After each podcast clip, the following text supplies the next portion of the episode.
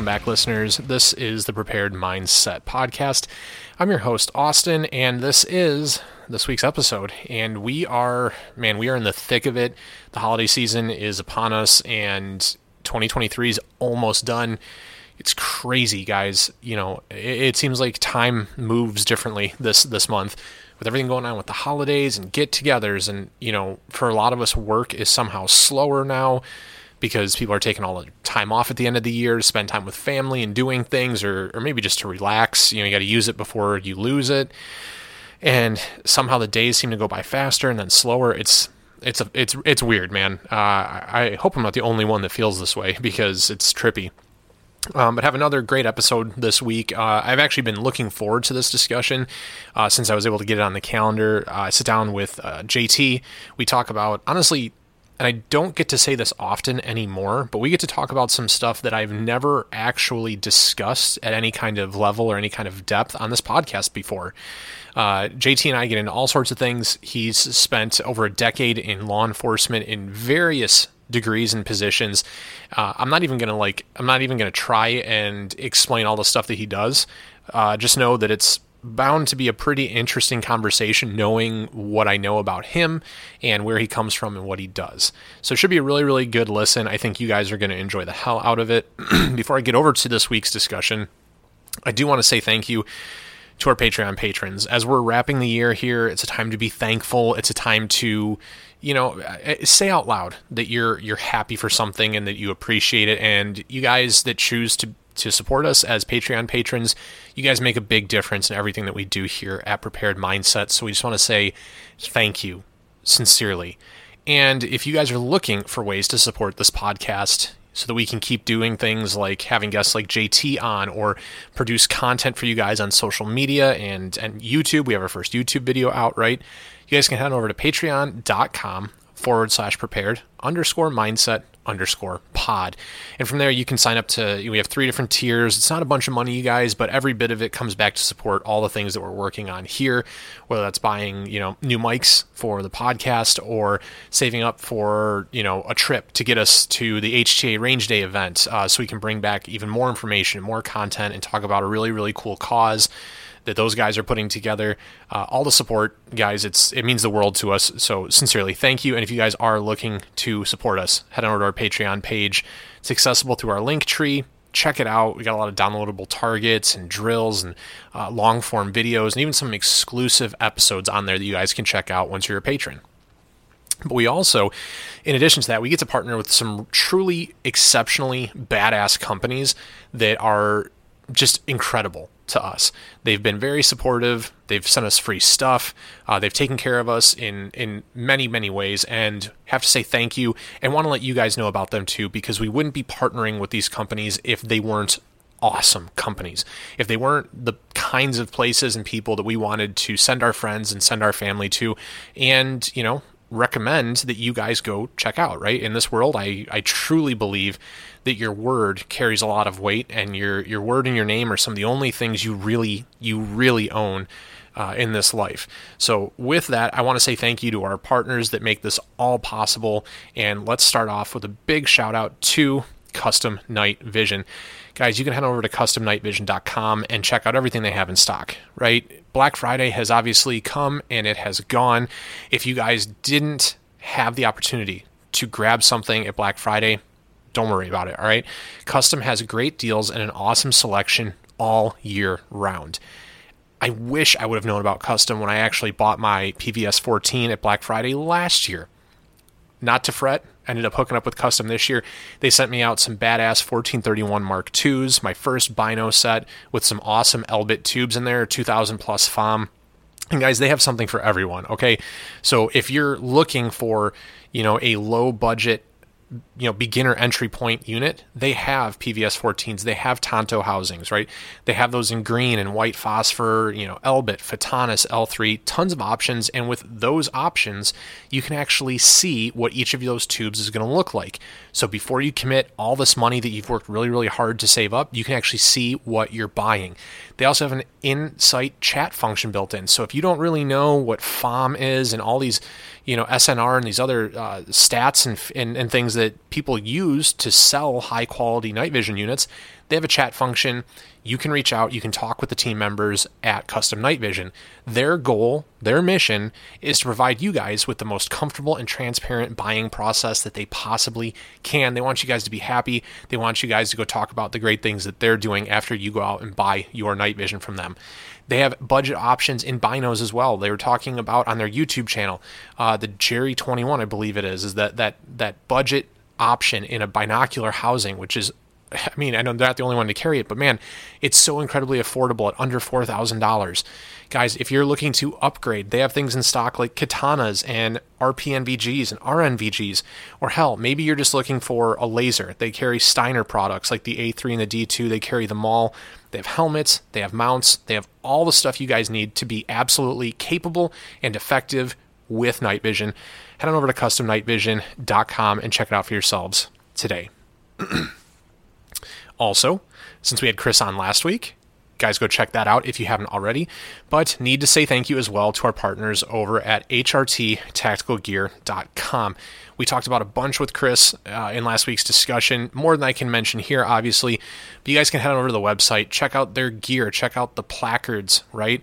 Check out the plate carriers like the LBAC, like the rack, or the HRAC. Check out their line of back panels. Everything that HRT has built has been built around their modular system that they developed, and it's well, well thought out. Their two piece back panel system, I really like that. I like their Hydromax back panel. I run that on my kit. It's like a backpack, right? That zips onto your carrier. You can expand it, you can smash it down. It's an awesome, awesome offering, in my opinion. And they're starting to really, truly utilize the Tegris material in all of their products more than I, I would say, anyways, than most other companies out there. So whether it's the LBAC and its cummerbund, or their arc belt system, or the fact that they now offer connectors, you know, instead of MOLLE uh, for MOLLE mounting, made out of the Tegris material rather than the thick plastic straps that we've had for the last 30 years. Guys, head on over to hrttacticalgear.com and check out everything they have for you. Go take a look for yourself. And finally, here, 100 concepts. You guys, everyone knows about 100 concepts by now. Jonah, Garrett, Pierce, those guys are they're doing amazing work, right? We know about the light caps. We know about the scope caps. They're absolutely essential if you're running basically any kind of optic. Reflection is one of the considerations when you're talking about good effective camouflage.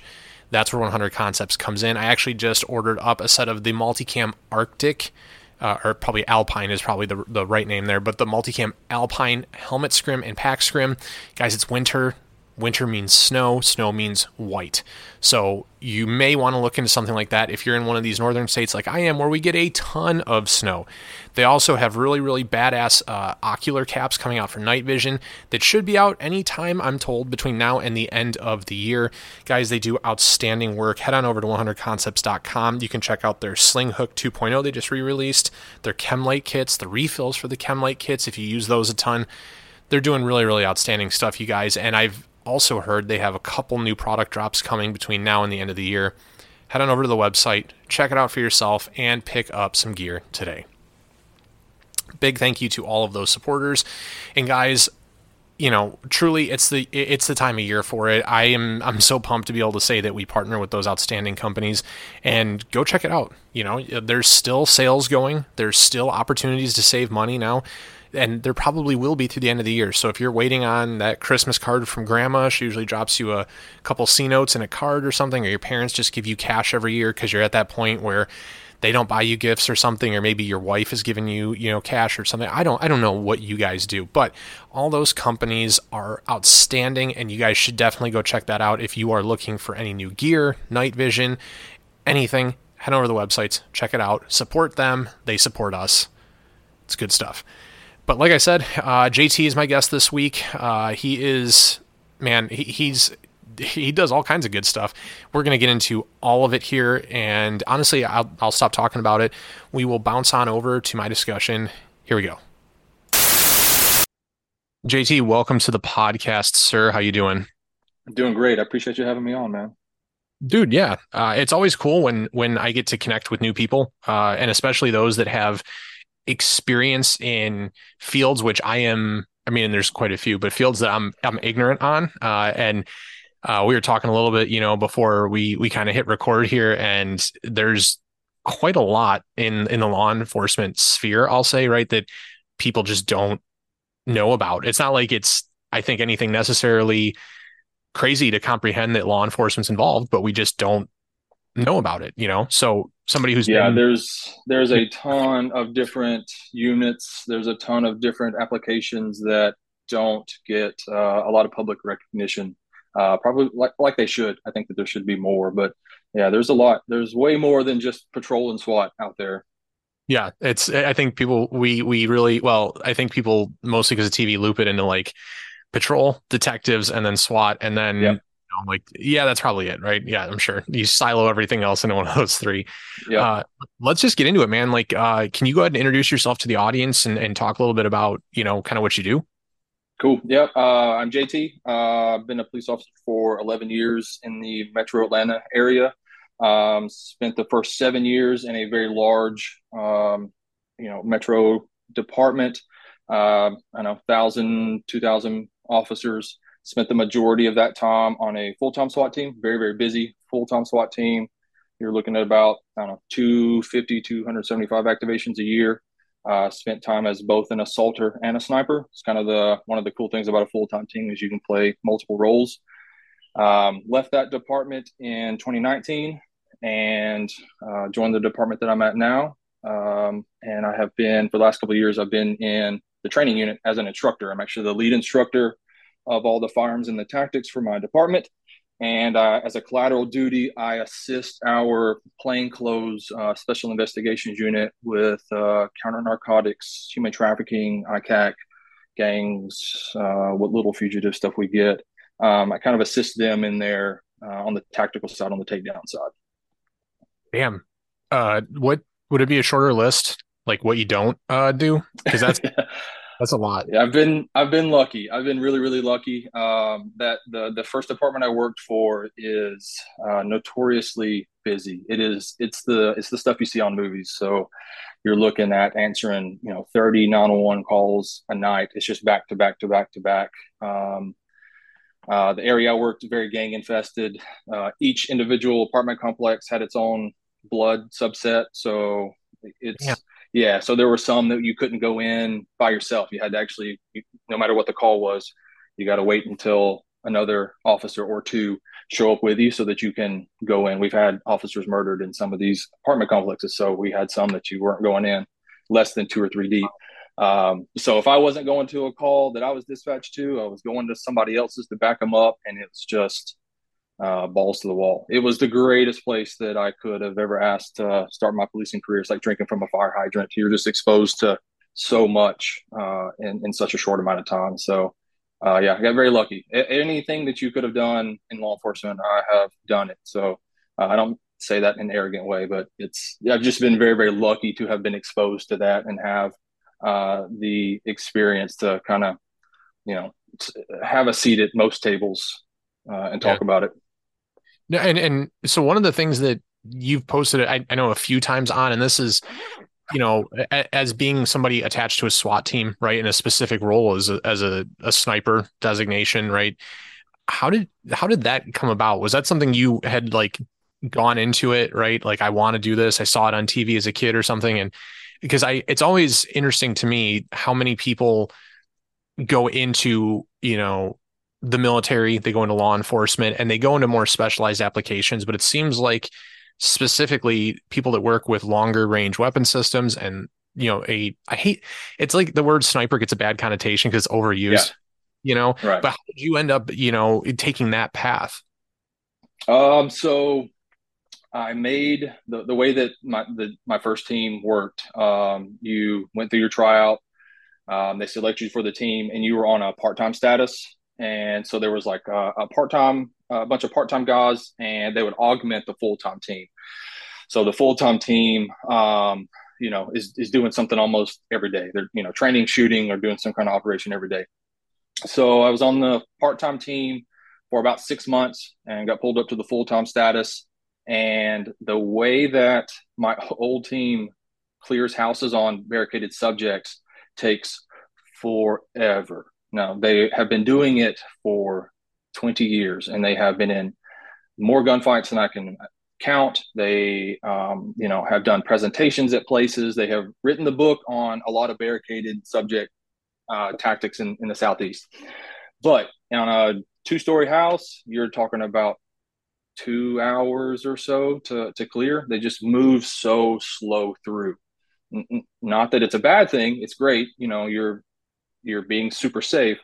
Uh, but I wanted no part of that. It, you're just in a gas mask, holding a shield uh, for two hours while we just take this house inch by inch by inch by inch. So I was like, screw this. I'm going to try to go over the sniper side.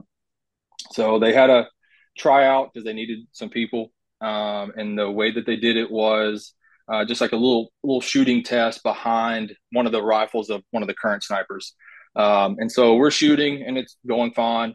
And uh, a we're doing it at 100 yards, and a yellow bird lands on one of the targets. And my the sniper team leader at the time says, uh, anybody that shoots the bird gets a spot on the sniper team. So I shot the bird, and he says, uh, "JT, did you just shoot the the yellow bird?" I said, "Yes, Sergeant. You told me to shoot the bird." He was like, "Fuck, dude, I was just I was just kidding. You didn't." I was like, "You told me to shoot the bird, and you told me I'd get a spot." He said, "Well, you followed orders from your sniper team leader, so uh, I guess welcome to the sniper team." So um, yeah, that's where it started, um, and then it it became a thing where um, I realized that with potentially with one well placed shot, I could send all of my teammates home, which was a really awesome kind of responsibility and a and a, a lot of pressure to put on yourself. But to think about it with a hostage rescue or if it's a barricaded subject and he comes, he's been shooting at my teammates a lot. If he comes to a window and I have the opportunity to end it, one well placed round sends all of my teammates home to their families safely.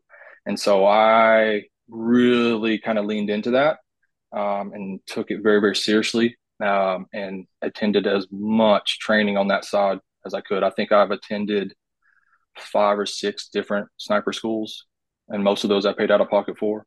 So uh, yeah, it was. I loved it. I absolutely loved it. It's still something I enjoy. I don't get to get behind you know the scope as much anymore in my new role.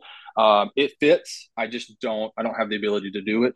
Uh, but I do. I do miss it. There was some some really awesome experiences there. Um, you know, I got to write a magazine article about my experience with the uh, AR-10 I had at the time. Um, it, yeah, really some really cool stuff. That's badass. So yeah. were you were you being in that in that capacity then were you activated at any time that the team was was called or were there only specific like specific instances where you know they look at it and they go we don't need a sniper coverage on this or you know yeah so it was more like operationally based if it were one of the traditional SWAT operations like uh, barricaded subject or a hostage situation, you're always going to have snipers out on the perimeter, always, because um, you need intelligence, um, you need the coverage for your teammates. So, um, especially with a hostage situation, um, you know, your subject passes by a window or presents themselves, then you're probably going to be the one that that ends that that situation. Um, but other than that, it was kind of case by case basis, which is where I really kind of I don't want to say made a name for myself, but it was something that I became known for. Uh, was pushing it on to the warrant service side as well. So my my first team was very active in serving warrants. You're looking at you know two, sometimes three a week uh, search warrants, um, and they would at the time never used any sniper Overwatch, but there were situations where it fit in, and so I fought really hard to try and get them to kind of open up, uh, letting me fulfill that role. Um, and once a couple of them went really, really well, they started letting me do it more and more and more. And it worked out really well, um, you know, especially on the intelligence side as your entry team's approaching a location and they can't, maybe they can't see their entry point. Uh, there are certain apartment complexes where you got to come under an underpass, maybe uh, down a hallway, and they don't know what they're approaching, but maybe I can be set up on the other side and I can feed them real time intelligence as they're approaching. So I'm, I'm, their Oz. And if something pops off before they get there, then I, I can, you know, handle it ballistically. So um, I, I fought really hard to kind of push the sniper into roles where they it wasn't traditionally used on that team, and it worked out really, really well. Um, but if it wasn't needed, for, like for a search warrant, let's say just wasn't needed at all. I, I never tried to force it, but if it wasn't needed, then I would just roll in as an assaulter, uh, you know, and make entry and, and help out on the entry team. So again, that's kind of one of the cool things about being on a full time team is you can you can do both. I could do be both an assaulter and a sniper instead of having to do just one or the other, uh, which I really really enjoyed. Uh, so and it's one of those things I think like it's not always dynamic right? I mean, I, I know I've, I've seen pictures online and then stuff that you've posted as well, like uh, the Super Bowl, right? Where they have sniper uh, hides set right. up and around the stadium and it's purely a precautionary measure. What have you done anything like that? Let me ask you. Let me yeah. What is that? So the, the like, public venue stuff like, is a it's another thing. three days and like you're not moving for uh, you know hours and hours. Like how does that go? It depends. So that was another thing that I've kind of became known for. Um, there's a company uh, called Tactflow Academy. It actually used to be Chris Kyle's company before he, he passed away, and it changed uh, names. Um, but they're still in existence. Um, they uh, run a public venue mass gathering sniper Overwatch course. Um, it's run by a guy uh, that used to be on Dallas's team. Super, super knowledgeable. It's a phenomenal course. It's still probably my favorite course that I've ever been to. But we did it in Auburn's Jordan Hare Stadium.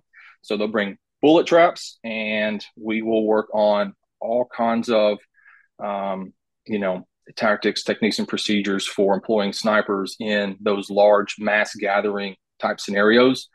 Um, so you're looking at shooting from different levels, uh, the scoreboard, um, you know you're watching thousands and thousands of people and trying to figure out if any of them are a threat. Um, you test your fitness and your equipment by having to potentially change levels rapidly. So if i took a shot from the press box and maybe my target there's multiple targets and one of them moved and now i need to gather all my stuff get my rifle and run down a level to potentially set up another hasty position to take a shot and then maybe I have to go down even further on the ground level. So you test, you know, snipers, law enforcement snipers are notorious for carrying way too much gear.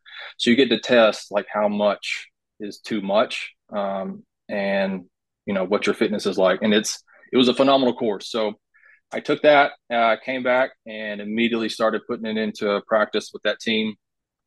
Um, I can't remember. I think the first one was the Pride Parade. So there, the Atlanta has the Pride Parade come through, and um, it's it takes place probably over twelve hours.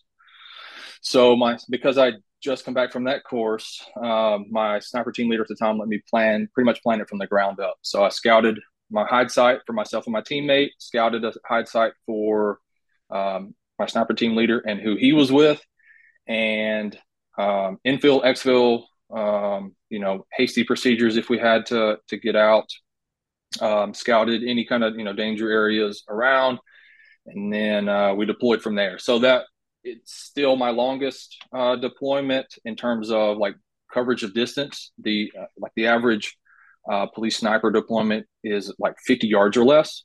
Uh, like universally, you don't really get a ton, you know, 100 yards and beyond.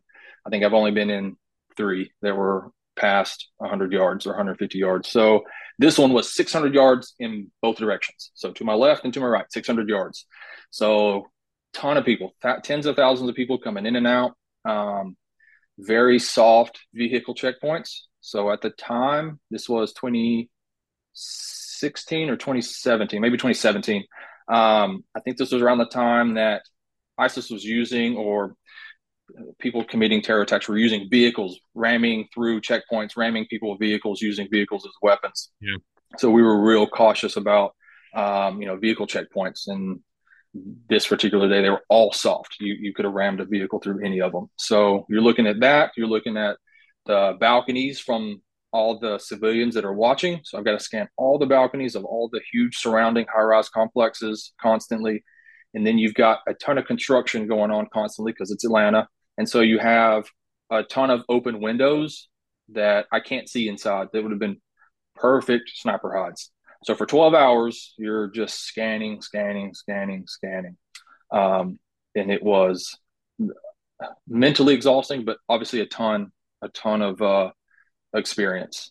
Um, and then the other big one was the Peach Drop on New Year's Eve, and that was 2017 or 2018, I think. And so that one was a little bit smaller scale, but um, a little bit higher profile because there was a ton of celebrities performing and a lot of the government are there too. But again, I got to plan that one from the ground up, kind of you know picking hide sites and um, you know the different procedures, any kind of emergency procedures from there. So yeah, not a lot of people get to do like a full blown. Like you could go to that course, but not a lot of people, I don't think, get to do a full blown mass gathering um, Overwatch detail where there's really thousands of people and that many danger areas around. So uh, it's yeah, it's it, two big highlights for sure. Is that, is that just a lot of time? Like it is it all behind the gun on the scope, or is it like binocular spotting scope combination?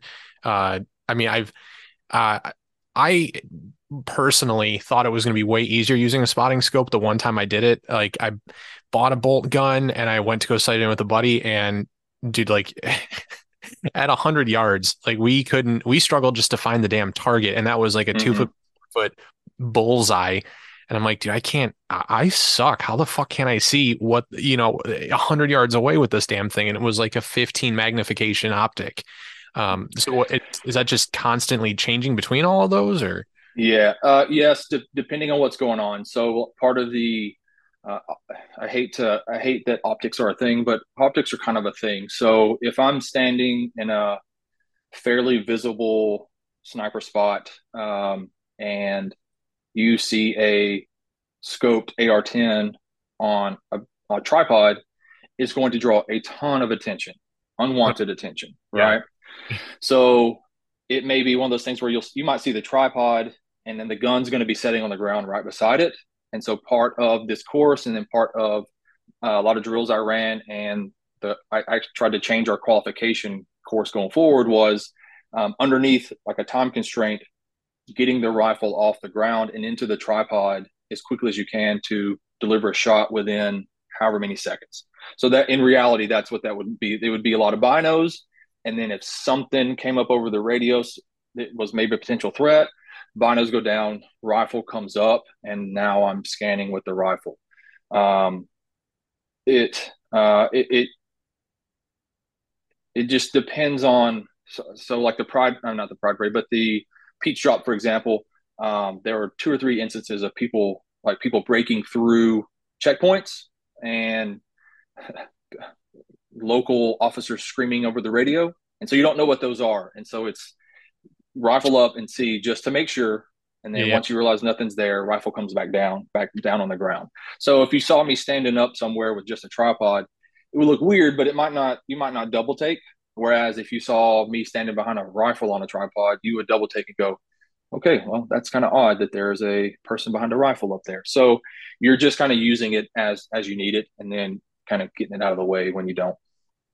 Have you found and it's it's funny because as someone who's actually done it, right? You've actually applied these skills a bunch of times and things, and to hear you say, eh, 50, 100 yards is is pretty typical, you know, say for the couple instances that you rattled off there, but and a lot of people get really bent out of shape about how you build out rifles and how you set it up. Is there like in your experience, right? In in practical application, what is a good optic setup for something like that? Because guys get so much heartburn, you know, and I try to take everything on the internet. I think we all try to not take everything mm-hmm. on the internet, you know, for for gospel, but you hear guys say like, "Oh yeah, you, you need to be able to reach out to 700 or 1000 yards or something and you got to have a 6 to 25 or what I mean so right. in in I and who am I right like I don't I don't know but like I could tell you that if I were in a situation I wouldn't if I couldn't hit it at 100 yards and in I'm not gonna I'm probably not gonna take the shot as a civilian.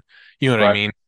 What so eh, you know like i said what what what do you in your estimation what is an adequate setup for somebody you know it, it sometimes just feels like we we want to obviously reach further and better magnification is more information but what's like realistic for for something like that that's a good question um, i actually had this discussion with uh, one of the current snipers on this the second team i was on he was um, looking at buying a new one and we kind of talked about that um, the first rifle i was given or, or um, issued on my first team was a uh, accuracy international bolt gun.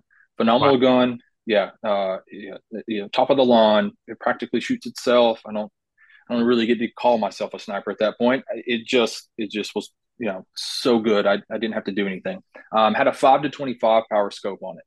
Phenomenal gun. If I was up on a mountain somewhere in Afghanistan, regularly engaging a thousand plus yards was too much for a law enforcement sniper that dealt primarily with the urban side of things like I did. So super, super heavy. Um, and at the time, that we didn't have a ton of snipers even on this busy of a team. So I was, we were all deploying solo. And so if I got compromised, I found out I was stuck with this really heavy, um, you know, bolt gun that I couldn't engage targets with properly if I needed to. Um, and then on the five to 25, I never found myself going anywhere close to 25, unless maybe I was zeroing and I wanted to get super, super precise. But the more you magnify, the smaller the field of view gets. And mm-hmm. so you're almost primarily on a five because I want to be able to see everything. So um, I, I ditched the bolt gun um, and bought my AR-10, and, and, that way, in case I needed to you know clear into an, a, a situation clear into an objective um, you know an abandoned uh, apartment building for example i could clear my way make sure nobody's in there set up take precise shots and if i had to clear my way out. I could clear my way out. So i could make entries with this gun and um, reach out to a thousand if i need to reach out to a thousand. Um, but i got rid of the 5 to 25 i went to a 4 to 16 Nightforce uh, because weight savings, a little bit of weight savings. Uh, that four power was really good and wide to uh, be able to kind of view the entire uh, area or objective that I was on. If I'm watching a house, I'd like to obviously see as much of that house as possible. Right. And then if I need to zoom in and take a shot, I'll zoom in and take a shot. Uh, but rarely, even with the four to 16, are you ever going to get close to 16 power. I think I, I hovered uh, like I don't know, seven to 10, seven to 11 really is where you'll, where I spent, I think the majority of my time shooting on a lot of, on a lot of drills. And um, if I needed to zoom in on a, a window or a door or something, um, I, you still won't want to go all the way because that large door, it becomes a very, you know, I'm looking at the doorknob all of a sudden, and I don't want to see just the doorknob. I want to see the entire frame and a little bit around it. So for me, um, I went from five to 25 to a two to 12, and I liked the two to 12, but I wanted just a little bit more. And so I settled on the four to 16. And I, I don't think I'll ever get rid of that, that Nightforce. I'll, I'll put that on any, any gun. I think it's a great in between. Um, you know, some people run like a three to 15 or three to 18. Those, that's also a very good option. Um, it, it's just, I don't like a lot of top end for for the urban side of things. Um, the only time it really ever came into play was that 600 yard, you know, pride parade in any, any direction. But those are anomalies. So you know, for 50, 100, 150, 200 yards, maybe max on the urban side of things, four to 16 was was perfect. I loved it, and I, I still have it. I don't, and I don't think I'll ever get rid of it. Yeah, I mean, when you put it in context, it it changes drastically. Like, I think people have a, a perception, like we all imagine you know what it would be like to be in that kind of a role. And I don't know if you ever read the book uh, Fry the Brain. It's like an actual mm-hmm. book, urban sniping, and it just talks a lot about like the the IRA, you know, over in Ireland and and and the things that they did and it's like it really puts it in perspective and context like when you get into urban environments like you're not taking 300 600 1000 yard shots mm-hmm. it's you could technically still fit into what could be defined loosely albeit right as a sniper role and you could be 25 yards away. It, it's just, it's all relative to what you're trying to accomplish, you know, whether that's a prevention or something, you know, hopefully you're not actively going out there trying to whack somebody, but, right. you know, it, so I, I, you know, I've had a couple guys on that have served in that kind of a capacity in the military and things. I always find it interesting when people say what they would realistically use versus what people say online you know what you should have what you what you have to have because you know it's like well just because the round right 308 65 whatever you're whatever you're using right just because it can go that far i mean yes ideally you would have that capability but are you realistically going to be doing that so does it does it is it a need to or is it a want to? Right. Yeah. And so e- even in on the training side of things, uh, is it great to be able to make thousand yard shots? Absolutely. Do, do most of us on the on the sniper side of things want to at least like check that box and say we did it? Sure. Am I ever realistically going to make that shot in an urban environment? No. Has some rural guys probably deployed at some longer distances? Sure. Um, but uh, I mean, most urban distances you're looking at under under 300, and I would say probably more under 200 than more than anything.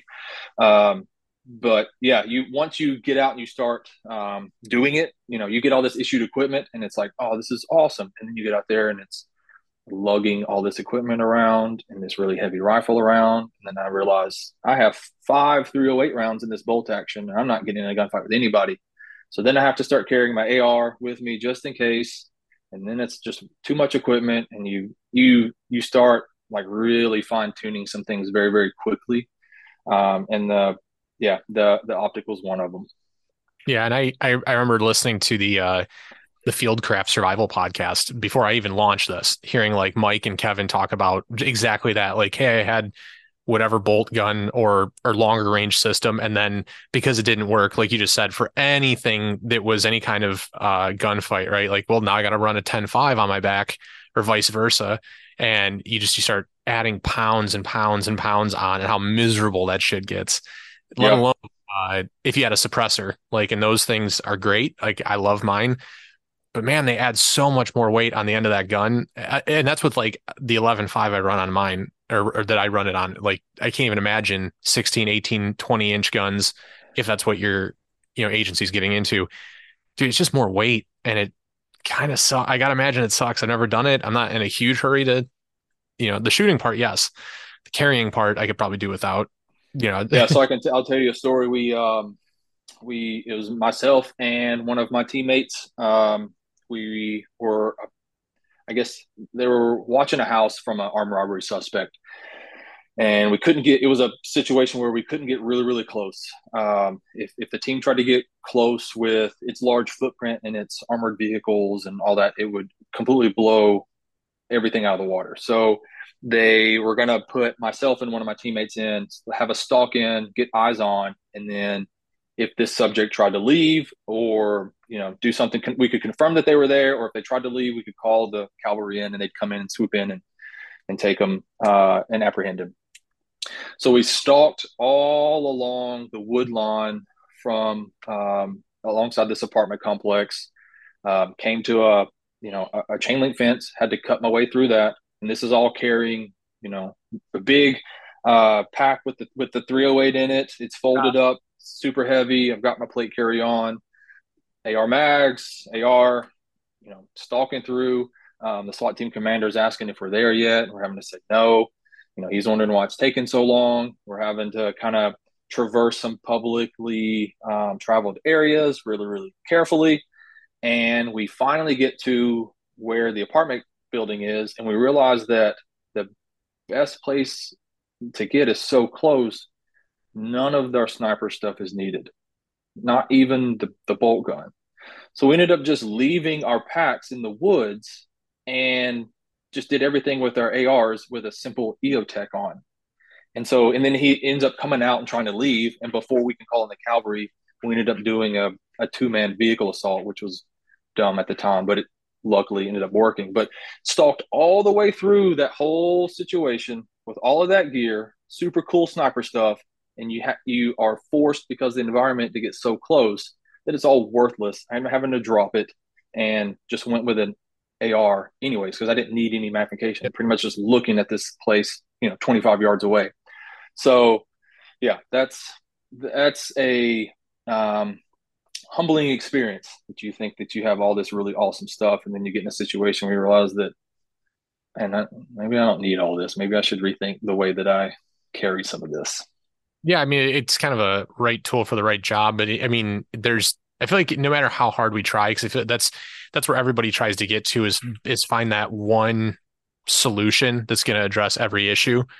It's just real. It's not realistic, you know. I mean, we start running into now optics that are like, oh, hey, one to 10 and one to 12, that's going to fix all these issues. And then you find out that it's dog shit at pretty much like it's okay at everything and it sucks at like it doesn't excel at anything. I, have heard the uh, the Vortex one to 10. I've heard that one's got issues with, you know, but we're, we're just trying to, ex, you know, expand what we can do. And, you know, it's just the realistic part of this. And, pro- apparently right why fitness matters you know and you have to just be able to sure. suck it up and deal with it um it is funny though i mean what do you can what can you do at that point right other than just laugh and it's exactly what it was yeah it took us forever to get into position and then we ended up not needing any of the sniper stuff and ended up working out and we laughed at it. I, I still talk to he's still one of my boys to this day and we still kind of joke about that that situation and it's yeah it was a good night. So going on from that was your you know first team you were primarily in that in that sniper role. So right. you ended up leaving there after a, i think you said 11 years or something like that right? Um or, or seven there.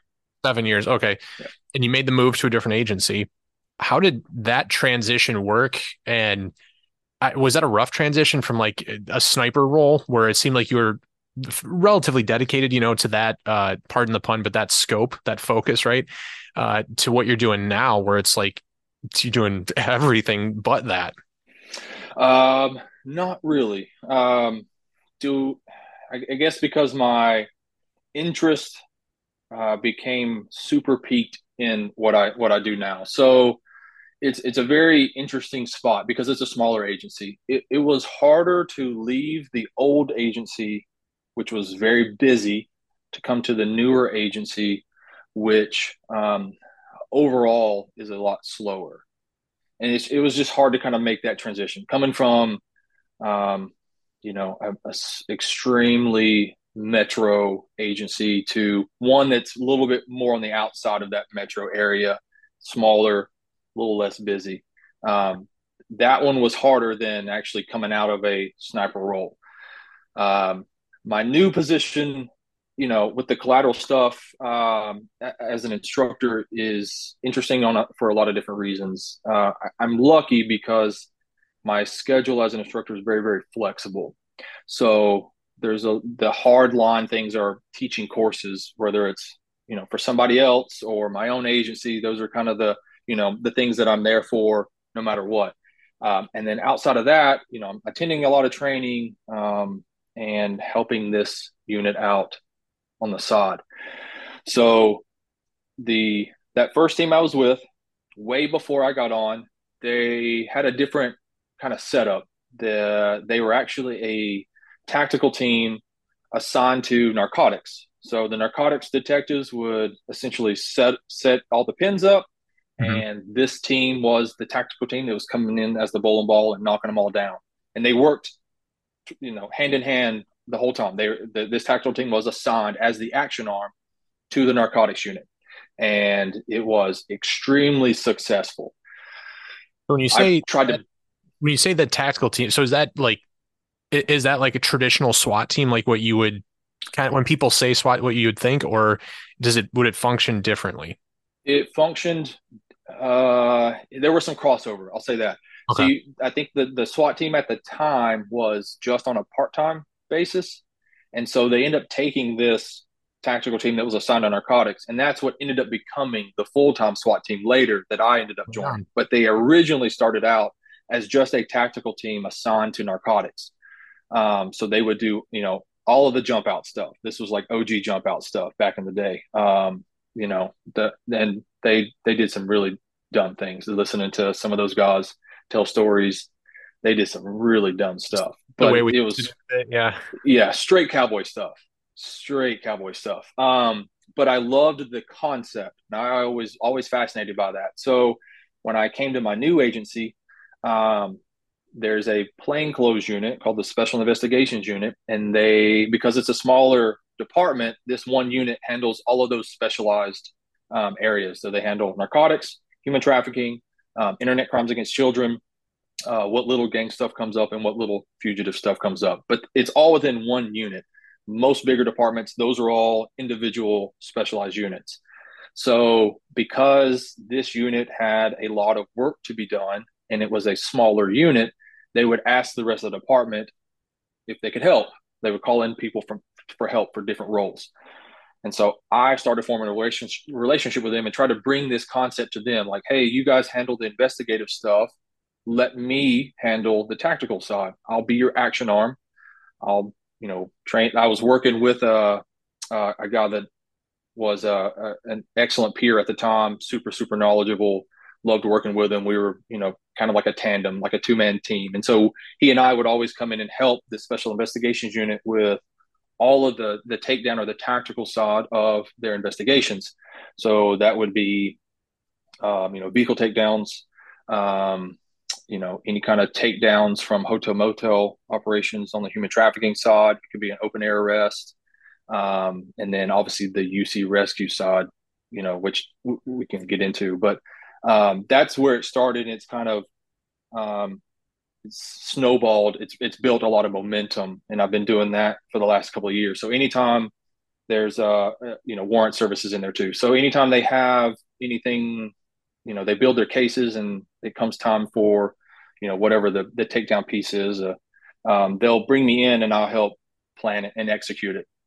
It gets interesting because that teammate that I had has since left, and there is no like full time team to help this special investigations unit. Um, and the SWAT team for this my my department I'm with now doesn't really have an interest in these kind of operations. So you're doing you're participating in extremely high risk SWAT like uh, operations with no SWAT resources. So there's no there's no Bearcat, there's no armored vehicle, there's no gas, there's no flashbangs. It's it's coming. It, it's um, it's very guerrilla esque. You know, it's kind of finding things that um, I can use for that role. Uh, an example would be uh, breaching. So I, because I don't have explosive breaching, because I'm not a SWAT operator and this isn't a SWAT team. Yeah. Um, I checked a uh, shotgun out of the armory, turned it into a breaching shotgun. So now at least I have ballistic shotgun uh, you know breaching capabilities. It's not a dedicated, or it was not a dedicated manufactured uh, breaching shotgun. I just took it and changed out the grip into a pistol grip, put a standoff device on it, and turned it into a breaching shotgun. Um, I don't have access to flashbangs because those are all SWATs. So um, maybe I'll buy a training flashbang, and it maybe it's not as good as a normal one, but all I need to do is just divert your attention a little bit. So maybe it's better than nothing, right? So it's kind of like forming things out of nothing, using very untraditional and unconventional methods to conduct these same operations that a SWAT team would without any of their resources. Um, I also don't have any of those guys. I won't say never. Sometimes those guys will participate, but sometimes they won't.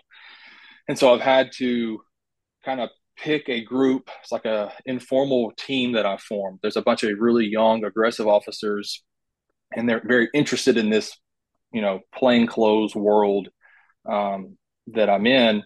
And so I have been training them on warrant service and UC rescue and vehicle interdictions.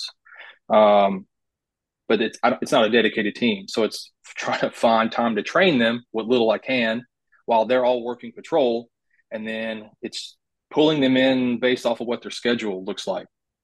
So then it's, you know, figuring out personnel. Am I going to, am I, can I do this vehicle interdiction with two cars, two people each versus, you know, three or four cars, which would be better? You know, so you got to find methods to work with what you're given. If I could go in and say, hey, I, for this upcoming operation, we're going to do, can I have three cars and two assaulters each? And they go, absolutely, JT, here is one additional car and one additional person. I'm like, okay, okay great.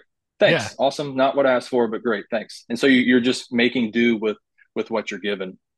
Um, but it's been, it's been fascinating that uh, having to plan operations with these limited resources and not having a dedicated team has actually um, piqued my interest and kept my attention in in like replacing the the sniper side of things so I I filled the void with something else that I am equally fascinated with now. You know, especially on the op, the op planning side, it becomes way more interesting when you, you don't have a ton of resources. So now you've got to get really creative on on how you do them. So as much as I miss it, um, and would love to find a way to fit them fit that role into some of these operations, uh, I I don't. I, I love the role that I, I currently have in um, you know, planning these operations, training this new informal team, um, leading them in the field. It's it's a different kind of experience that um, I, I'm really really enjoying. That sounds. I mean, it, it, honestly, it sounds a lot closer. Like it, it, sounds a lot closer to what a lot of us deal with on the civilian side of things. With like, hey, we all have this day job that we can't really cut time out of, and we don't right. have money to do shit, but we want right. to do it. You know what I mean? Like it. It's right it's actually kind of cool to hear that, that that's a thing. Uh, I mean, I, I, know it's like a, it's a hardship or a challenge at least for your position and things, but right. uh, you know, it's cool that you've been able to find ways to work around some of those shortcomings. Uh, you know, and and here's the thing: like I, people will listen to that and they'll say, "Well, it's no big deal. You just converted a shotgun." Like, well, yeah, I mean, it's not a big deal until you actually need to make entry and you don't have the tools to do it and you're sitting there kicking the fuck out of this thing trying to get it to open up or you, you know oh hey a flashbang would be great right now but i don't have one you know and it, it's it's you don't realize i and again and i say this as somebody who doesn't do this i don't know but i mean i have common sense and i've talked to enough people to know it's really easy to to have all the answers when you have all the resources it is not so easy when you got to just kind of figure it the fuck out and and make it work. Uh, that actually sounds very interesting, just from a planning perspective alone. Like, you know, it's like uh, it kind of it makes me think like you know who wants to be a millionaire you use the you lifeline it takes away two of the answers but now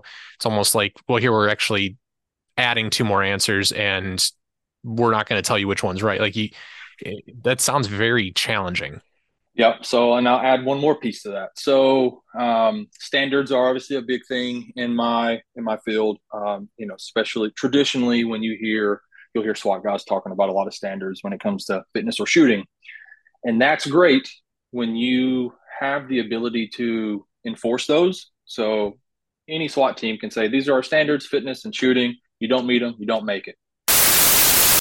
I want to interrupt this episode to tell you guys all about our friends over at Ben Franklin Range. Guys, you've heard our episodes, you've heard our discussions, you've heard it mentioned on social media. The facility at Ben Franklin is absolutely top notch. They're located out in Templeton, Pennsylvania.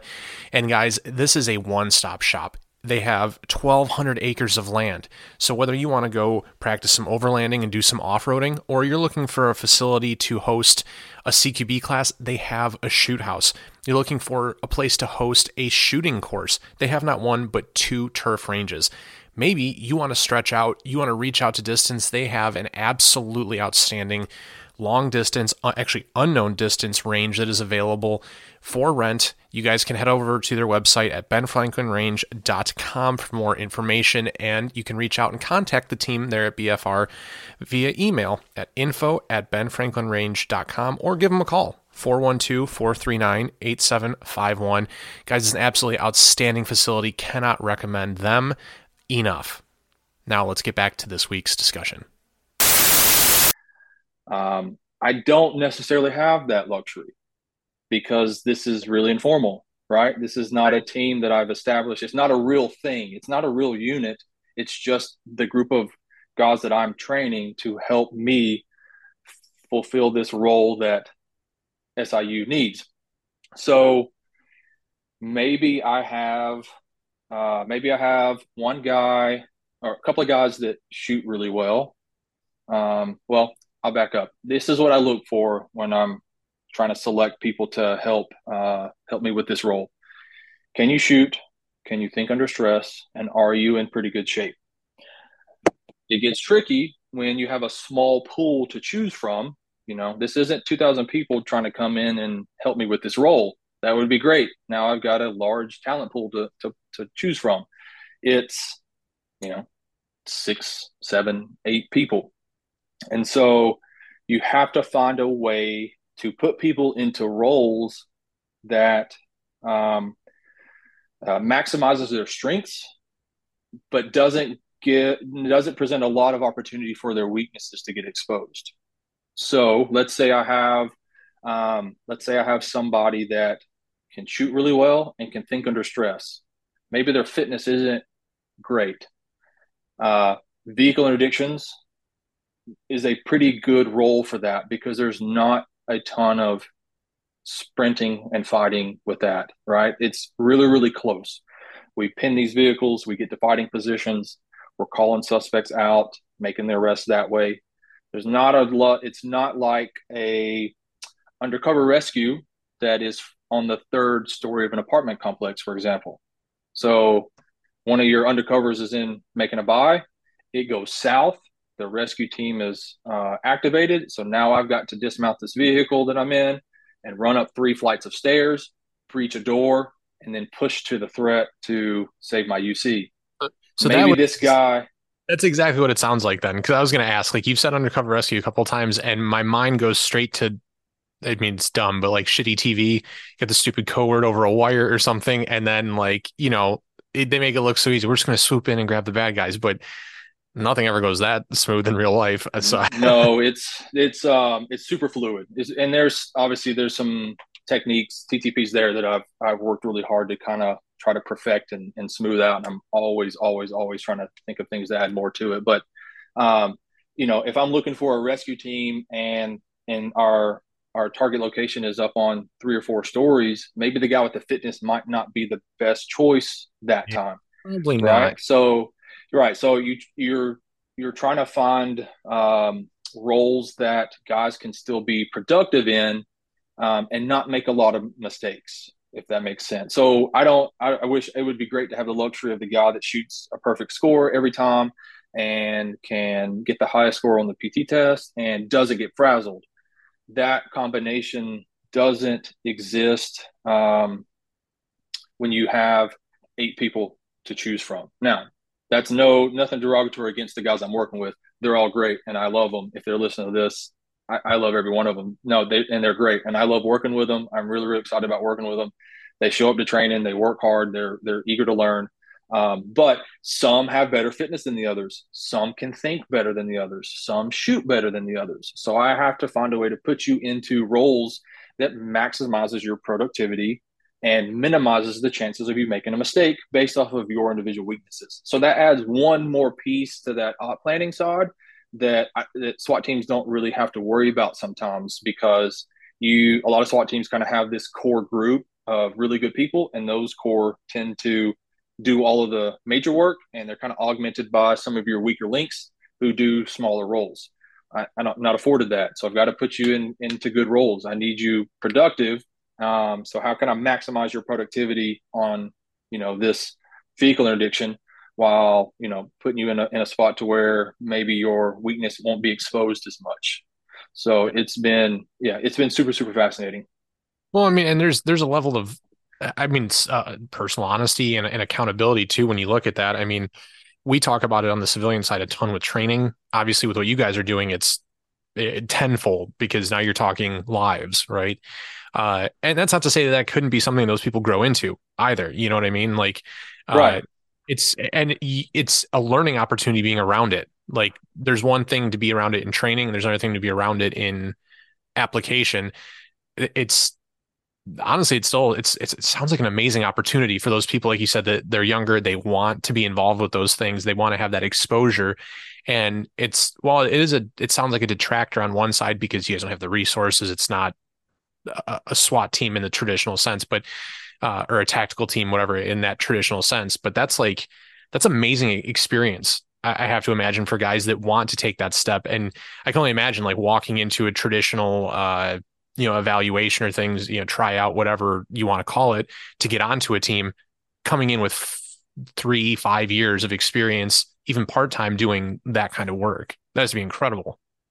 Yeah, and that and that's something that these guys don't have. They're all, you know, two, three, maybe you know, less than three years of experience policing just in general, right? Um, and so now I'm taking them and tossing them into um, situations that you could argue they they may or may not be ready for. That's that you know some people don't think that you should you know be off the road patrol wise for you know five years or so, um, and that sounds great when you have that kind of structure.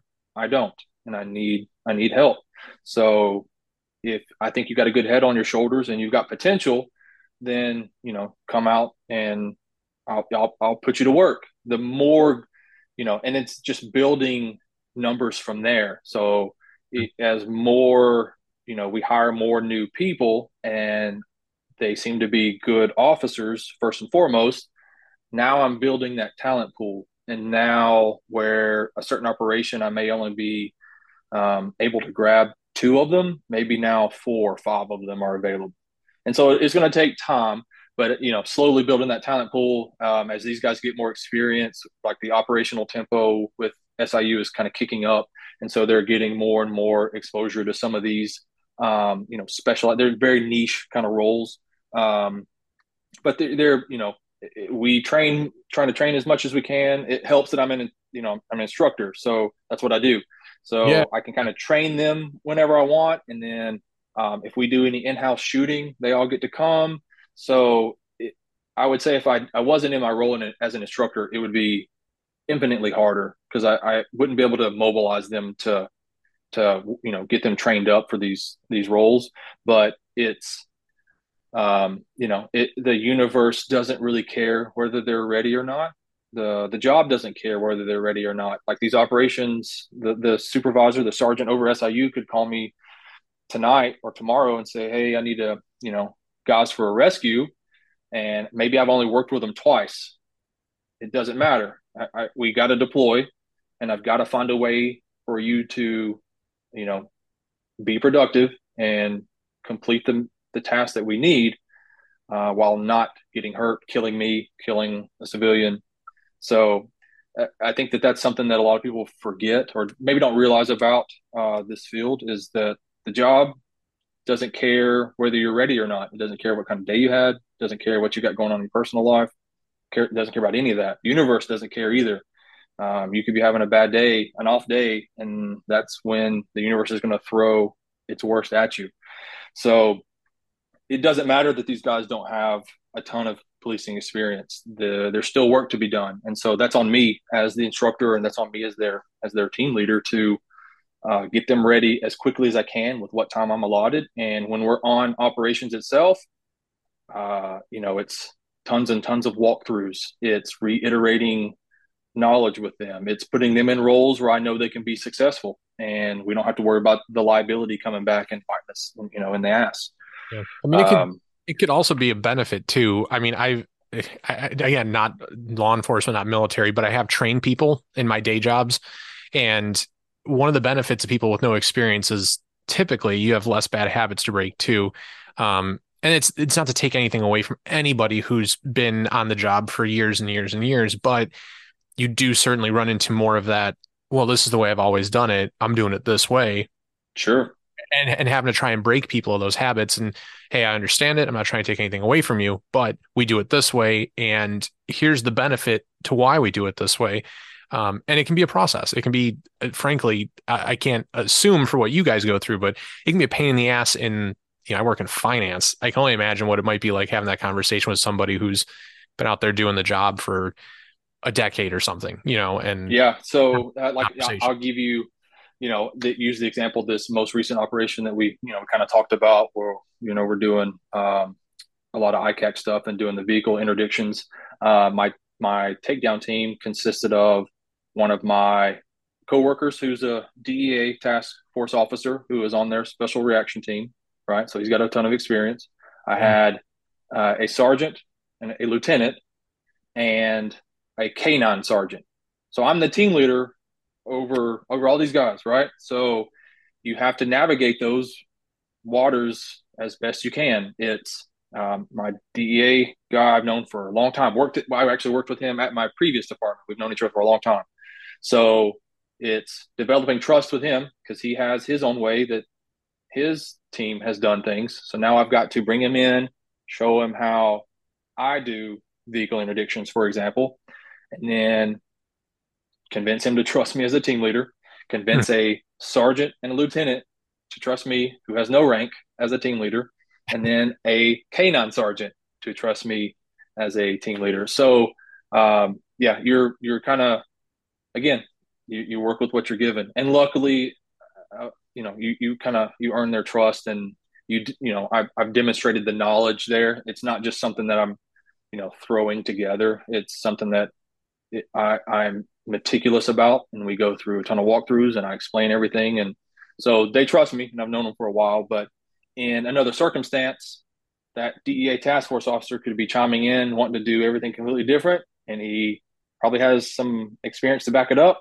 Uh, the both sergeants and the lieutenant can pull rank and decide we're not doing it my we're not doing it my way at all. So luckily it didn't turn out that way, but those are other obstacles with smaller departments like this and these informal teams a lot of times um, that you got to navigate. Yeah, so, it says a lot for the the, the maturity. Uh, honestly, I don't know if you even call it, but like just the maturity of understanding the situation and you know arguing versus just getting the job done and and things and uh you know that's it, it's cool to hear that that goes that way that you have that sure. kind of success especially given all the things you just threw out there you know like it's not it's I, I, it's easy to assume how easily some things could go with all the resources that a full-time team would have you know? You don't have to worry about gear and weapons and the extra shit and you know I mean? All those things that you you mentioned earlier. Uh yeah that's that's uh that's an interesting wrinkle to have to work around. Yep. It, for sure uh, so all right so we'll go into you were you've been asking about the UC rescue and kind of what that looks like and how that fits in. Yeah. Um so we'll take the narcotic side um to start. If you have, um, we'll say, a buy walk operation where undercover uh, officers uh, will make a buy from a narcotics dealer, and then they will let um, this suspect walk with the money, and you can tail him. You, you know, you could use it as something to build rapport. Um, you could, you know, have your surveillance team tail him to see where he's going. That way, you can try to see where he lives. There are a multitude of reasons why you would conduct a buy walk. There, there's buy walks and buy bust. The buy bust sounds exactly what it is. You go make the buy, and immediately that guy's taken down and arrested.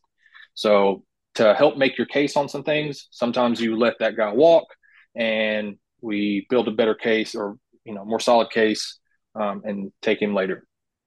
So anytime there's a undercover, you if you're squared away, I'll say that because I've seen some, I've, I've known of some units and teams that didn't do this very well. You need to have a rescue team because a lot of these um, narcotics buys will turn into uh, robberies. We call them rips. So the UC shows up to make a buy with someone. The UC has the money, and whoever they're buying from or supposedly buying from maybe doesn't have any narcotics or decides they're not going to sell that day and they'd rather just rob you for the money. So you're sitting in a car, you're making this buy, and all of a sudden it turns into a robbery. And so now the rescue team has to conduct what is essentially a hostage rescue of your UC inside that vehicle. And it's, um, I have seen teams and I've seen units that'll just wing it and just kind of swarm a vehicle and it looks awful. The liability is awful. The risk goes through the roof. Um, there are some techniques and some tactics where you can do it really, really well. I can do it as few as two, and I've done it as few or as many as four. So you can kind of go in between. Um, but it's you you're planning as much as I can. I'm taking I'm, I'm trying to mitigate as many variables as I can, but still in allow still allow it to be fluid. Vehicle stuff is very fluid, um, and a lot of these operations on the plainclothes side are very very fluid. And if you try to plan too much, it'll come back and bite you because it'll it'll break free of your plan and you won't know how to react. So you have to you have to leave some adaptability in there. So conducting a UC rescue from a vehicle um, is one instance. Um, another one could be uh, in a structure. So your your undercover or your confidential confidential informant is making a buy inside of a, a trap house, stash house, whatever it is. and same thing, it turns into a robbery or, you know, whatever. It doesn't really matter. Your UC's life is all of a sudden in danger. Now I have to conduct what, what is essentially a hostage rescue inside of this trap house. The tricky part is that you're probably only doing it with four people, roughly, give or take.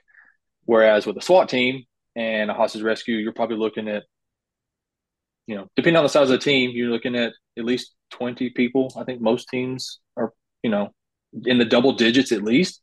So you can imagine a hostage rescue with 20 people, two people per room. You can flood rooms, you can flood a, a residence pretty quickly. Mm-hmm. Um, so imagine trying to go through a decently sized average house with four people trying to hunt your, you know, undercover coworker who has just been taken hostage. Ton of variables there, ton of variables and it's and very very tricky to to train. As, a, as an undercover officer, they're I'm assuming here, and maybe it changes each time. I don't know. They're not usually carrying a weapon or like wearing a vest or any of that. Is it? Is it you? It's pretty on the edge type stuff for them. I'm going to assume in cases. Some are. Some will carry. Some won't. Um, I worked with a uh, extremely talented UC um, at my previous department who never carried. He thought that um, it was bad juju to carry. And he he never got caught up in any situations. And who am I to disagree with it? Oh, no, um, th- this guy was great. Uh, to give you an example, uh, so I'll tell you what he would do. This was while I was still on patrol. Um, he had just they had just disbanded like a narcotics unit, and they sent all those guys back to the road. And uh, the commander over the precinct that I was at uh, kind of said, "Well, you've got way too much experience. I'm not going to put you back in uniform." So they gave him a uh, unmarked old truck and let him dress down and he kept his status and basically he would run he would kind of ride around and call things out for us he could get into places we couldn't get in marked units um, he could call out things that he saw that maybe we couldn't see because it's very hard to get close to people in marked when you're super overt you know, when they you know, know where you are, people are see you coming exactly they see you coming yeah. a mile away so if something came out in one of these apartment complexes where they would see a marked unit coming in for you know a mile away, he could get in and start calling out intelligence for us and start kind of setting pieces up for us to come in and kind of do a takedown. Super, super. Uh, it was an awesome weapon. Um, it's something I would love to do at my department now. Um, but he, uh, we were hunting a suspect one night. I forgot what it was, uh, armed robbery or shooting suspect, and this guy was on the ground, and so we were kind of trying to set up a good perimeter, trying to box him in, and then you know let a canine come in and do the apprehension. But this guy was pretty fast, so he was kind of skirting through because we could never really get set up. Um, this guy, the, my coworker, the UC, um, pulled straight up on him in his truck. He's like, "Yo, man, what's going on?" He's like, "Dude, 12's after me. Um, I don't know what to do." He was like, "I got you. Hop in the back of the truck." So he hopped in the back of the truck, but the, pulled a tarp over him, and then our my coworker just brought him to a parking lot where there was like 20 of us waiting and so the guy pulled back the tarp and he's like, damn it. So that's awesome. yeah. It was it was great, dude. It was one of the best. It was one of the best. And that he, he's great. So he never carried. Um, I work with some guys now that will.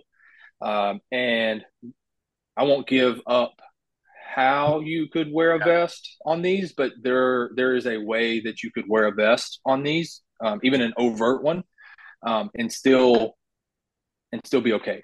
I, I, learned about it going through an undercover school recently. It's uh it's pretty good. It's very simple, but it's actually pretty good. So it just depends. Each each undercover is different. They kind of do things differently. Um, I, I kind of on the rescue side, each time we have kind of these operations, I kind of will touch base with them individually and kind of let them know um, or give them uh, an opportunity to kind of tell us how they work. Um, for example, one of the things you have to be aware of with the on the rescue side is if audio and video go out, you have to have some kind of pre-planned red line in the sand time that if it if the audio and video goes out for longer than that particular time, we initiate the rescue no matter what. And if it blows the whole thing, it blows the whole thing. But we can't risk you being in there when we don't have eyes or sound whatsoever. And so I usually will let the um, I'll work with the UCs themselves to kind of let them know or let them tell me how comfortable they are with that. Do you want it to be 60 seconds? Are you, you know, two minutes? How comfortable are you and how confident are you in your UC skills that if, um, you know, audio video goes out, how, how good are you at staying calm and staying in the moment until we can get it back up? Or are you more on the cautious side? Like, no, if it goes out, 30 seconds to 60 seconds, come in and get me. And so it varies and, and depending on the skill um, and, and the confidence of the UC. And so I will kind of let them dictate that a little bit. And it, it's just, it's different from detective to detective. So you guys as the rescue team then, like that's, I'm assuming plain clothes, you're just kind of like chilling, waiting basically for your go.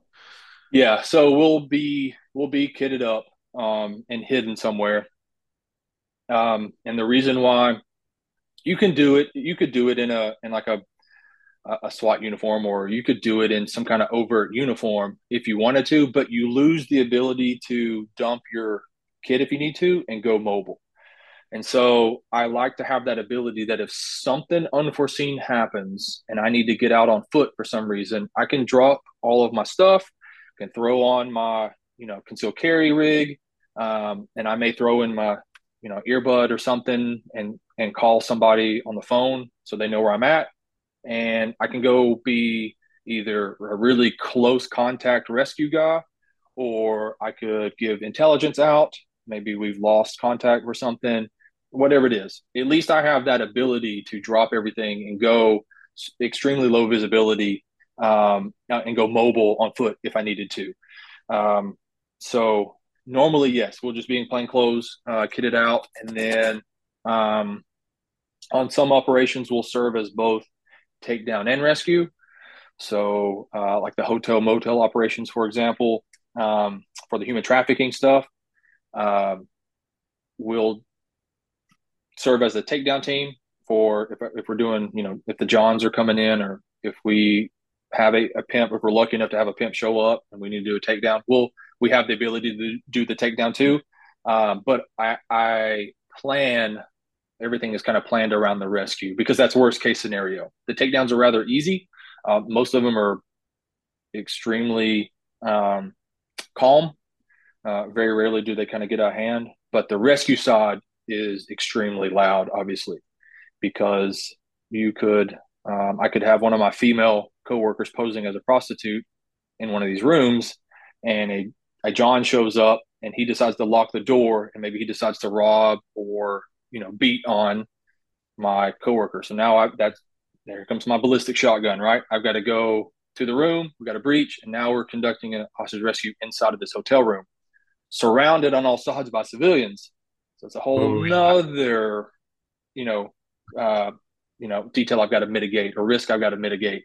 So now I got to make sure I've got my top shooters on on deck for those. Um, so you kind of see how this is like it's really fascinating on the on the planning side. It's it's a lesser known, lesser seen side of of policing.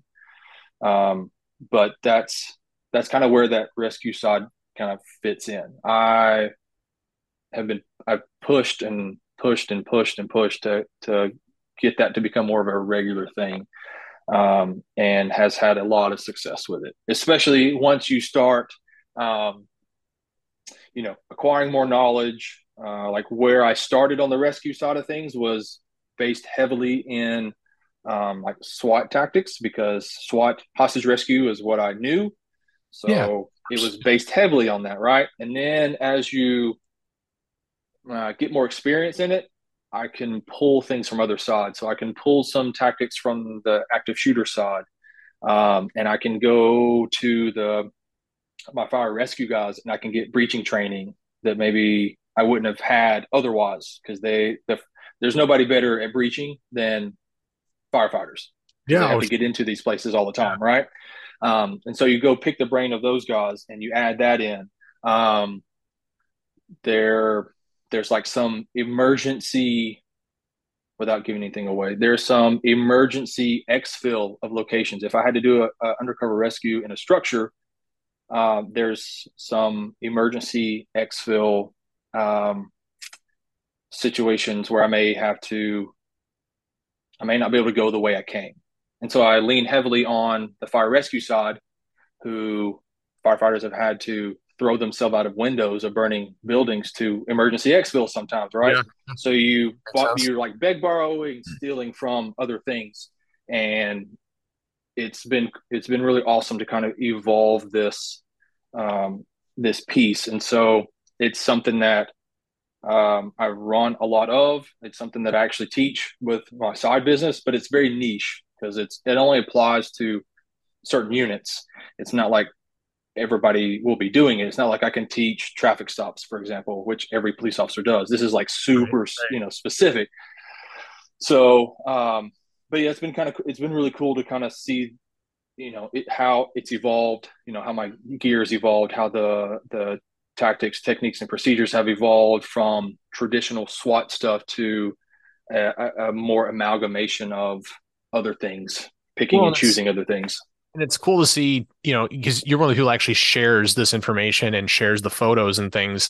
Uh, you know, seeing the like the kit and everything you you run with, and it's it's just it's uh it finally starting to get traction. People are starting to realize like the fights that people have over how many how many magazines you carry when you're and it's like dude you probably don't need all of that you know and i've talked to so many guys now that are like yeah i run one spare AR mag. Like I got two yep. pistol mags just because I you know carry that uh, you you know more often or something. And then like you look at everything else and it's like you know if you are a breacher, you got det cord or something, or you got flex cuffs or any other number of like other shit that's on your kit, and you really don't need as much as what I think. And that's that's like the toxic part of the internet coming out, right? Where people assume mm-hmm. they all that. Then you, you, like all the stuff you just rattled off, and I've seen some of the pictures of what you're running in, and it's really it, it has what you need, obviously, but it's really not huge. It's not overbearing. It's not, you know, one of those big carriers. No, and so something that I have um, I have been working on uh, it's probably for the last year or so is uh, like kit modularity. For example, uh, you know, is is I guess is a good way to put it. It is um, being able to change things out. So, you know, you look at like the me referencing law enforcement snipers who will, will, just carry everything that's in their truck. If it's in if it's in my truck, I'm just gonna pack it in my sniper bag and I'll just carry it on scene. Yeah. Um, and so what I have found recently that has worked really really well is I have like a secondary bag full of certain things, and I will change things out depending on on the mission. So if it's um, you know, and my belt, for example, I'm running those Safariland It's not the QLS, it's the smaller ones um, that I can change mag uh, carrier in and out. About, yeah, yep. yeah. So like my, um, I, I, don't, I didn't run a rifle for my vehicle interdictions over the past couple of days, so I just took that thing completely off. I didn't need it, so it's one less thing I have to worry about carrying. Mm-hmm. Um, you know, I can kind of, if I'm carrying my breaching shotgun, I have a whole separate belt that kind of goes around my waist that has a weapons catch and I fashioned some shell carriers on it. And so I only wear that belt if I'm going to be utilizing the breaching shotgun. So I can kind of plus up. You get a yeah, lot of plus up or, or, um, you know, take things off as I need. I, I always want to try to stay as, um, you know, as light as possible. Um, but my, I, I think I've come up with a really good you know system for me for example to where i can add things and subtract things depending on on what we're doing and it you know i have kind of like that base almost like a base street enforcement setup um, if i'm out just working the street helping the patrol guys or um, you know we've had sister departments around the the area call um, and ask for assistance and I've, I've gone out and helped for some things so i have like a basic street enforcement setup um, but i can kind of add and subtract things uh, i'm not stuck carrying one you know specific things or um, or there might be things I need to carry and just don't have space for them. I have created a system where I can you know interchange those things out as needed, and it's worked you know really really well. I've I've recently tried to ch- change, um, and it just didn't work. I, I tried to, a whole separate carrier recently, um, back panel, all that from a very very well known uh, company and I, it just didn't work. I spent like days and days and days on it, and ended up reverting back to where I'm at now. And yeah, that's probably where I'll stay for a while. No, I mean, I I currently run a carrier with a back panel. It's the first one I've ever had. It's cool. Like it's nice to have it. Um, I'll be honest, and I don't even have a problem saying this because I talked with Chris from HRT last week. like I was like looking for shit to put in it. Like I don't, yeah. I don't have that need uh, as a civilian yet.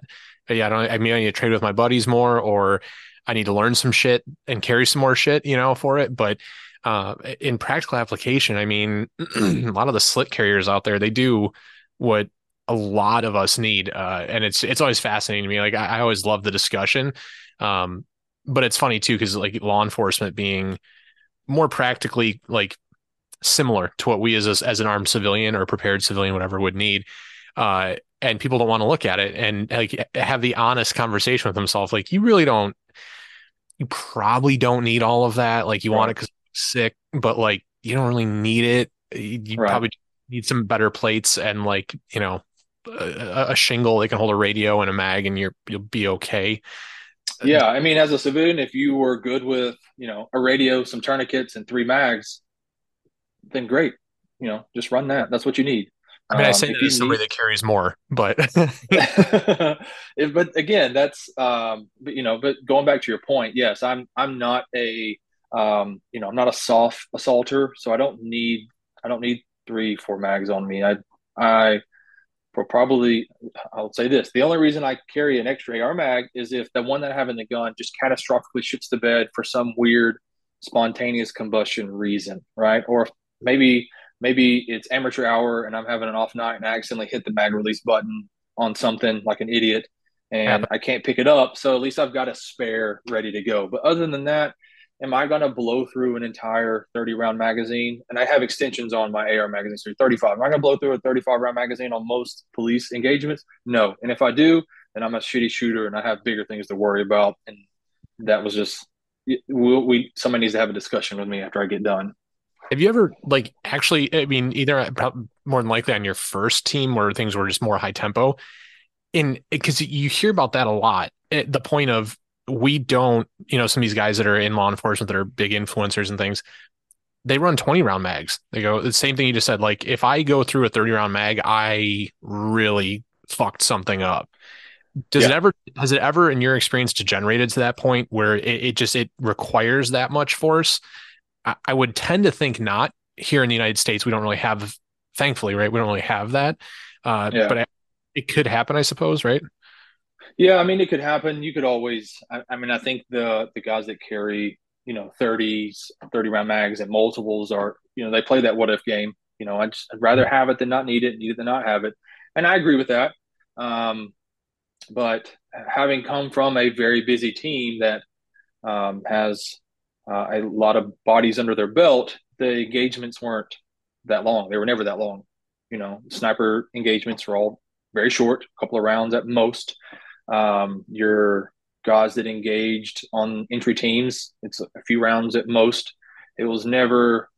Um, again, if if I was with someone and you shot so much you had to do a mag change, you didn't solve the problem in that first thirty rounds or that first seventeen rounds in your Glock.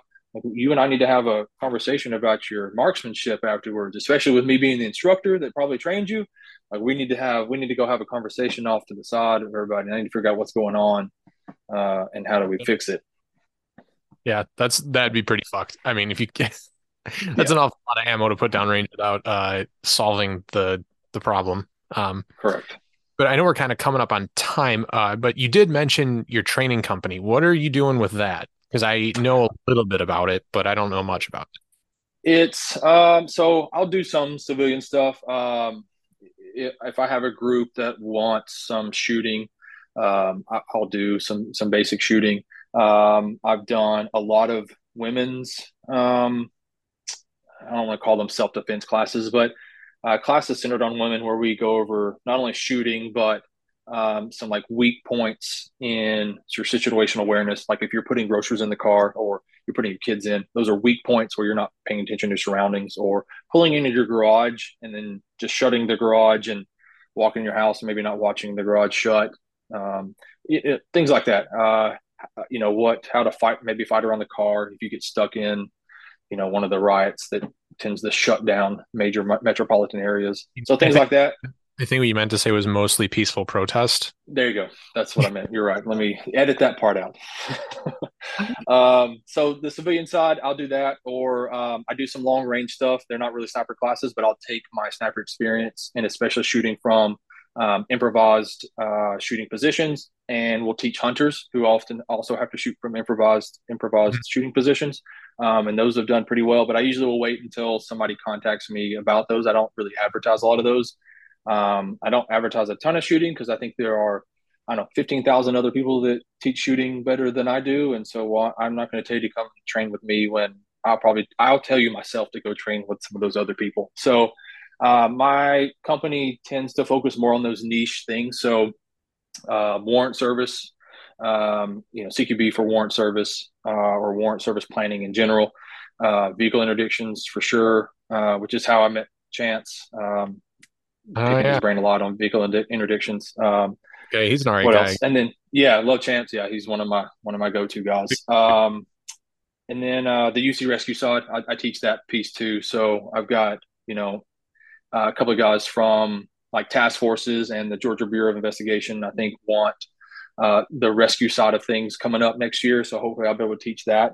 Um, but it, I usually don't advertise a lot. Uh, Georgia is kind of a weird place for open enrollment classes. Not a lot of people want to pay. I've done open enrollment classes in the past, especially on the sniper side.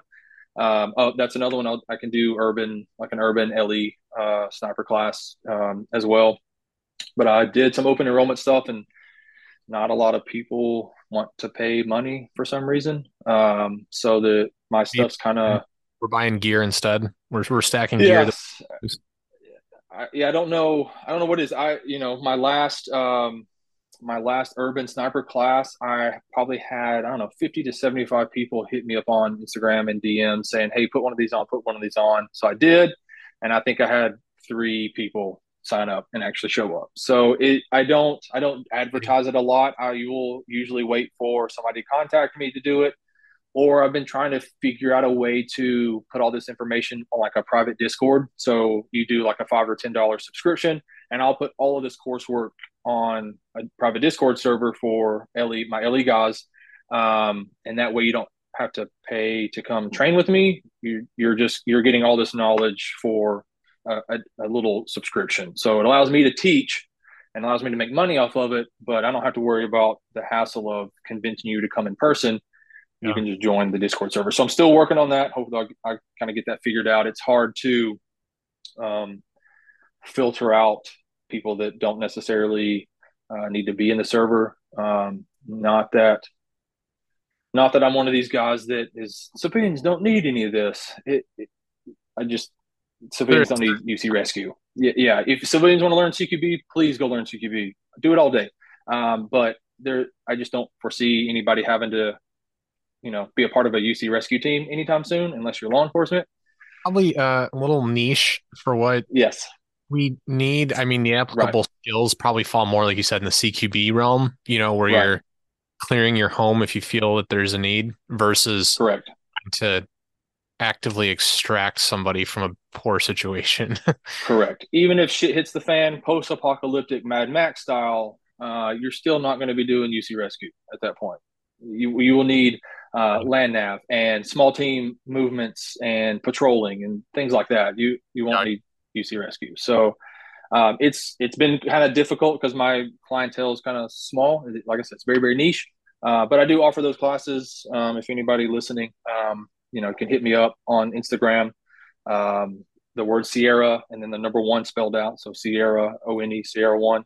Um, hit me up. You can ask questions. I'll quote you a price. I've quoted a ton of people prices that have not been very high at all, and they disappear a lot of times afterwards. So, um, like free or some shit. Like people's time isn't worth the money. It's ridiculous, man. Yeah, I don't. I'm not like I don't. I don't have fifty thousand followers. I'm not a cool former Delta guy. I don't have a huge following or name or anything like that. So I don't charge crazy amounts of money. Um, no insult to those guys that do. Um, make your money. It's you know, yeah, capitalism. I'm I'm a capitalist, so make your money. Um, but I don't charge outrageous prices. I think they're pretty fair. Um, so if anybody that's on a task force, street crimes unit, um, narcotics gangs, fugitive any of those kind of specialized, more covert plainclothes units um, have any kind of need for that, um, or you know, SWAT snipers can do that. Uh, snipers, uh, how they fit into this well too. You can do sniper Overwatch for narcotics buys. Uh, it works really, really well. I've done it. Um, you know, please uh, hit me up. Happy, happy, happy to talk to you about it. Oh yeah, man. Well, dude, thank you so much for for carving out the time in your schedule. I, with everything you got going on, uh, I can only imagine, uh, you know, what, what your days look like. Uh, I appreciate the hell out of it, and it's fascinating to hear about this side of things. Like, really, I, I, I don't think I've had anybody on yet that's met that's even talked undercover stuff uh, like this. This is really cool. Uh, completely unapplicable to like my personal preparation, but I still fucking like hearing about it. It's really cool stuff. It's fascinating.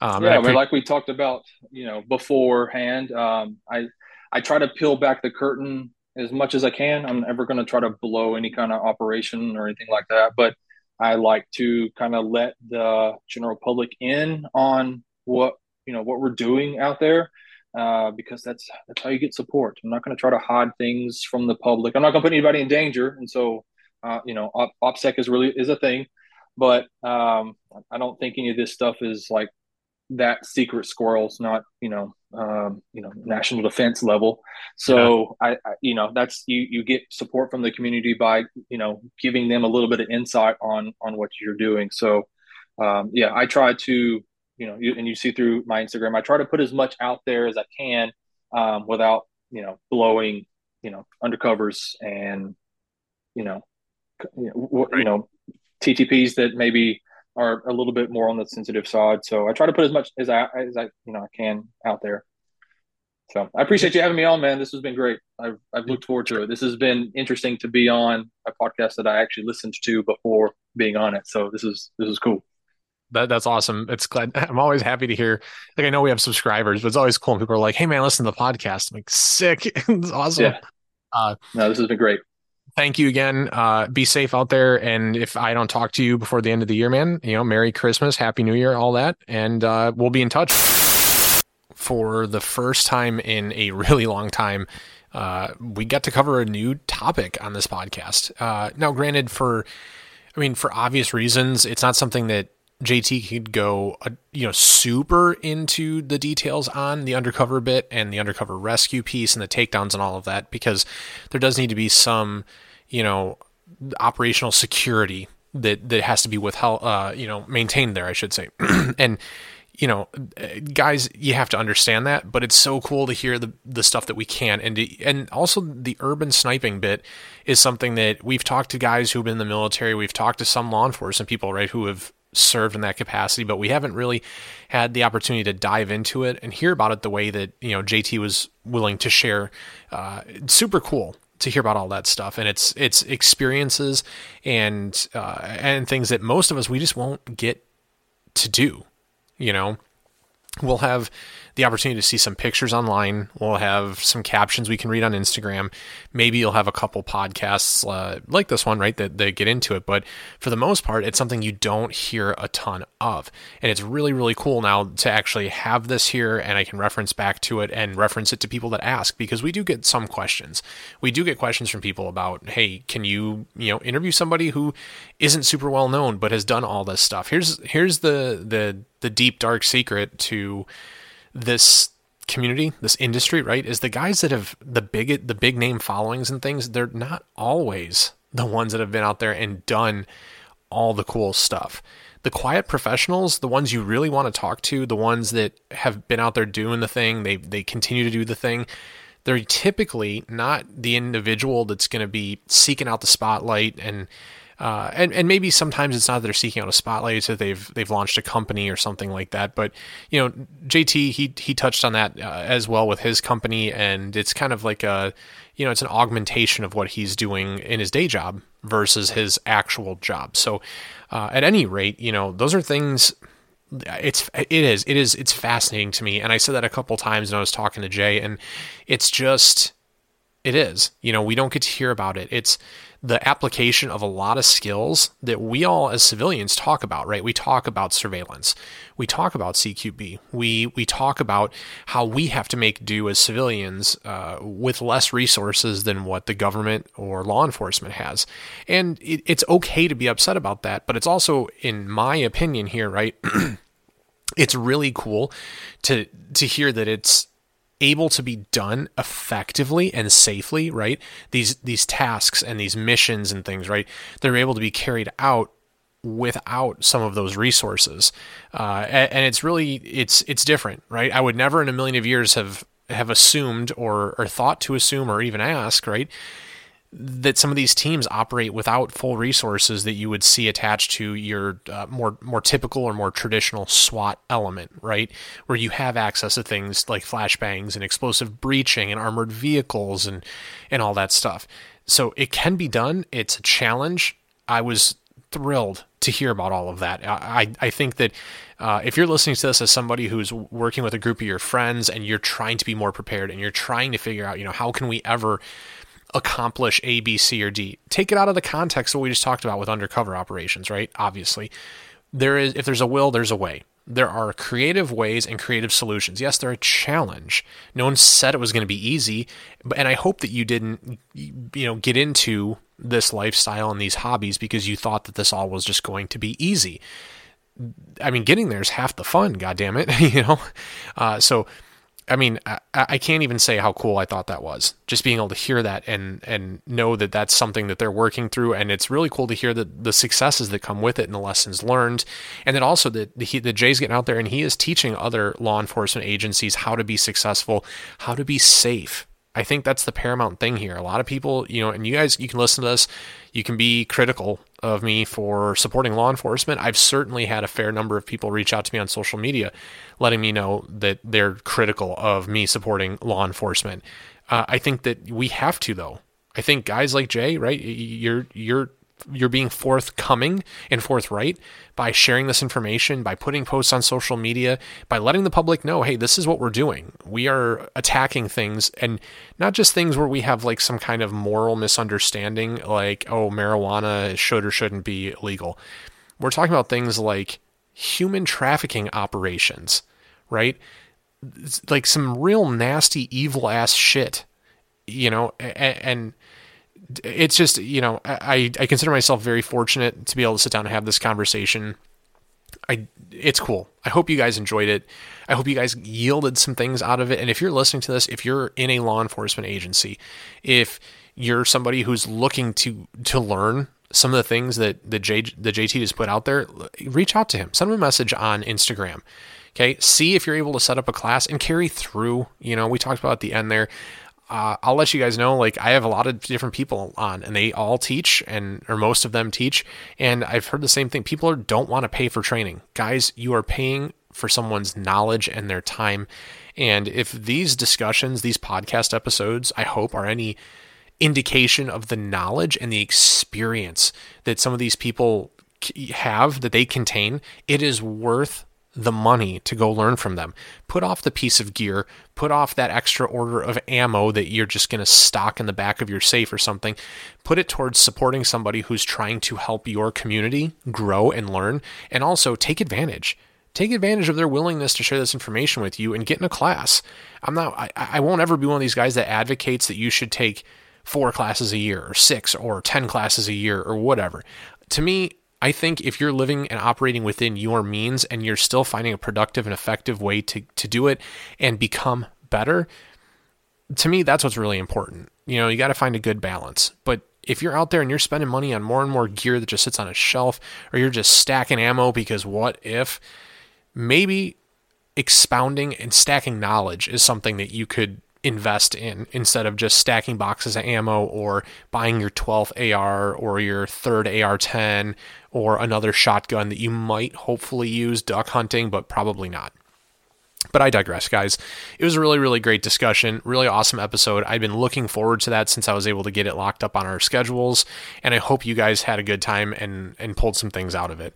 Uh, that's all for me this week. You know, uh, I will wrap it there.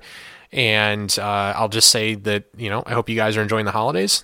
be safe out there, make good choices. Uh, and until next time, everybody, work hard, train smarter, and be prepared.